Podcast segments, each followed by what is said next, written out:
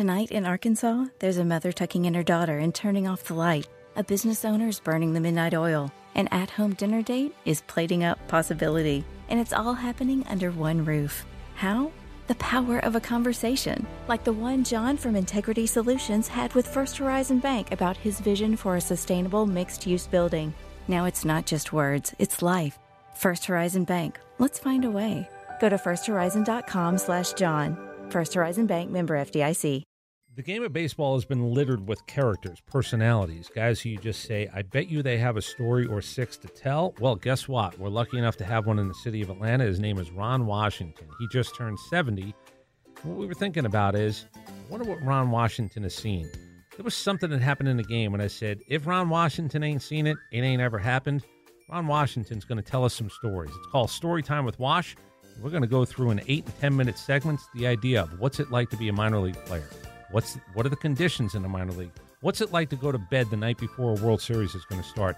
And so many things in between. The players he played with, the guys he played against, the people he has respect for. What's it like to grow up in New Orleans in the 50s and 60s? To have older brothers and then try to figure out can I be the best athlete of the bunch?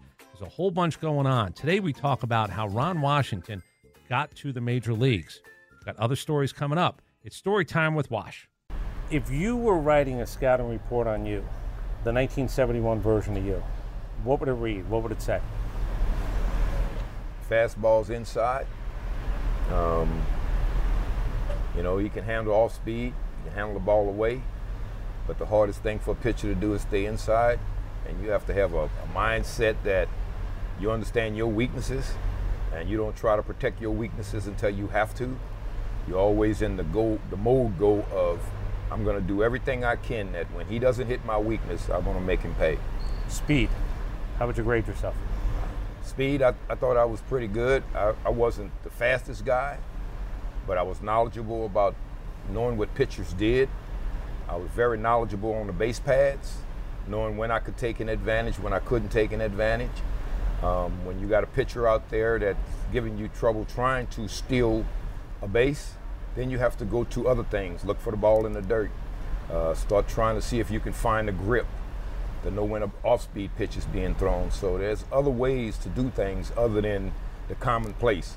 Okay, I got a, a, a key, but if my key isn't working, because this guy is quick to the plate, then you have to find other ways to do things. Your glove, your arm, the 1971 version of you, how would you rate it? I would say it was about a six plus. Um, I'm not going to go out there and say I had a cannon, but I had a decent enough arm that when, wherever the ball was hit where I was, I could make the play from any place. So, for people who don't understand, you had a little bit of a different path because you're drafted by the Royals. Explain what the Royals did as a, I don't know if they called it a university or a school. They actually wanted to do something that they thought, they thought they were going to revolutionize the game in some way. And to me, it did revolutionize the game. I wasn't drafted. I was signed as a free agent, and I went to what they call a baseball academy. The academy. Thank yes, you. where we uh, learn baseball on a chalkboard. We all sit in the classroom. We learn baseball on a chalkboard. We we, we, we, we like cutoffs and relays. We, we wrote up a cutoff and relay on the chalkboard, and the whole idea was for every person that was on that field, and every person that was sitting in the dugout could look out on the field and knew what was supposed to happen when the ball was put in play. So everyone had some place to go. We learned that on the chalkboard, and then we went out on the field and did it. So how did you hear that this was actually happening? The academy? Yeah. I didn't. I went to a trial camp in okay. New Orleans, and it was the Kansas City Royals, and um, I didn't know about an academy until I was chosen to join them. Then I got all the brochures of what their plan was. so I was a non-drafted guy that came out of a trial camp and went to this baseball school. It was a baseball school. Like I said, we learned our baseball on a chalkboard before we went out on the field. Where was the location? Where did they actually? Sarasota, Florida. And how long was it supposed? Like, what did you know going in about how long you might be down there with them? Well, what I knew going in and what I didn't know going in was when I went in, I thought I was going to the Kansas City Royals. I got off a plane in Sarasota, Florida, and they said it was a, a baseball school. So I was naive. I was from New Orleans, hmm. Didn't know much about the outside world. So I actually thought I was going to the Kansas City Royals, and I found out I was going to a baseball school. So how do you then change what it is you know have you have to do to impress? There's there's moments where you're going to be you're graded, judged against everybody else. What was your mindset about how you stand out? Well, at 16, 17 Yeah. years old, I had what they call attitude. um, I've always had effort in what I did, and I just had to learn the commitment part of it. So um, when I got to that academy, I wasn't afraid of anything because one thing I always knew is I could play baseball. And it didn't matter the competition because when I grew up, I played against a higher level of competition than my age. So when I got to this academy, uh, the first thing I found out when I got there, uh, his name was Buzzy Keller. He ran the academy, and he said, "You got one foot on the step of the airplane and one foot on the ground." And there were guys from other parts of the country going, "Jesus, what is this guy talking about?" Right. I said, "He said you got to have your game together." You understood game- it. Yeah.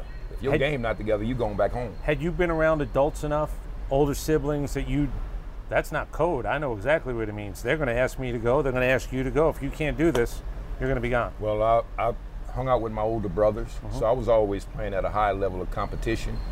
Although I've only played 10 games in high school, when I met these guys from Michigan and, and from around the country, Kansas City, they was playing 60, 70 games. I only played 10.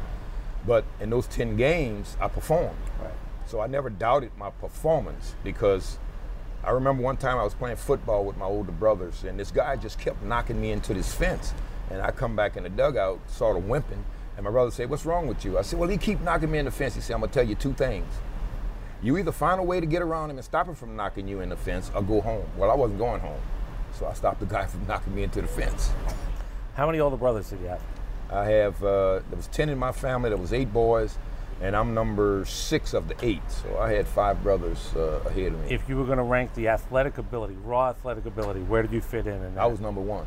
You were. Well, my older brother played football, but he got that Bo, Bo Jackson uh, Hip. hip. He was playing and they grabbed his leg and pulled his hip out, and that was it. But as far as the athletes in the family, I'm number one. When you were in 10 years old, 11 years old, were you that kid too? You stand out as an athlete? When I was 10 and 11 playing summer ball, I was playing with 13 year olds. I played 13 year old three years because when I played with the 10 and 11, every time I hit the ball, it was a home run. I'm not saying that I was some superstar. Yeah. It's just that I had that eye hand coordination ability till I played 13 year old ball early in my career. And when I was 13, I played 15 year old ball. I wasn't playing with my group, I was always ahead of my group. So when you go down there, I'm asking physically, what size are you? Because again, size has always been something that people have said, well, what, what do you overcome? Well, you're really fast. He's got a big arm, uh, gets to everything. What was the, the thought on you physically? Well, I was a 138 pound catcher. Right. I signed as a catcher. I didn't start playing the infield until my third year in pro ball. Okay. So I signed as a catcher. I was a 138 pound catcher that led off and stole bases. So You're a unicorn. yeah, I, I mean I love the game of baseball, Yeah. and I wasn't afraid of anything or anyone when it came to baseball because I felt like I could play it, and so that's why I played higher competition. I never worried about who I was playing against. I just was making certain that when a ball was hit to me, or thrown to me, or thrown at me when I was in the batter's box, I took care of business. So where do you go at, like what happens when there's grades given out? So what happens to you next? How do you actually get a contract? Well, in this trial camp, Yeah. It's unbelievable. There was 156 kids. Out of 156, I was the only one signed. I was a catcher at the time. I threw down the first base to second base one time. I took one swing at a bat. I ran the 60-yard dash, and they pulled me out the crowd and sent me home. And then a week later, I got a phone call. They brought me to another trial camp. Were they afraid you were going to be seen by somebody else, maybe? Well, or at that time, I didn't know what Yeah. to think because I was young. But now I look back on it, that's what happened. yeah. They pulled me out of that camp. That camp went on for about three or four more days. And then a week later, I got a call. They brought two guys back, and both of us was catchers. We swung the bat, we ran the 60, we did some drills, and a week later, I got a phone call. I was the only guy they chose. Where do they send you then? Sarasota, Florida. Yeah. In the next episode of Storytime with Wash, we're going to talk about the minor leagues. I was only making $550 a month. I wasn't making any money. I wasn't a bonus baby. If I'd got some bonus money, that would have been different. Not just what it takes to get your ABs and figure out how to move up. And Ron Washington Made an appearance in 77 and didn't come back to 81. But we're also going to talk about the conditions. What's it like to be 17, 18, 21, 23 years old as a minor league baseball player? And what were the minor leagues like in the 70s into the early 80s? Really different than they are today. It's story time with Wash. Support for Extra 1063 comes from Natural Body Spa and Skin Remedy, celebrating their 35th anniversary and offering gift cards in store and online. You can discover Mother's Day and anniversary presents online at Natural Body Spa and Skin Remedy at naturalbody.com. This morning in North Carolina, wheels are spinning. Determination is winning. A passion is now a thriving business, and it shows no signs of slowing down. How? The power of a conversation like the one Clint Spiegel had with First Horizon Bank about starting a bike wheel manufacturing facility in Asheville. Now it's not just talk, it's rubber meets road. First Horizon Bank. Let's find a way. Go to firsthorizon.com slash Clint. First Horizon Bank member FDIC. The fan is ready for Brave season. Are you? 3 1 smoked high in the air, deep center field, and heading for the horizon. A home run by Olson. We're streaming every game of the Braves 2024 season free on the 680 The Fan app. So make sure you download it now and don't miss a pitch of the Braves this season.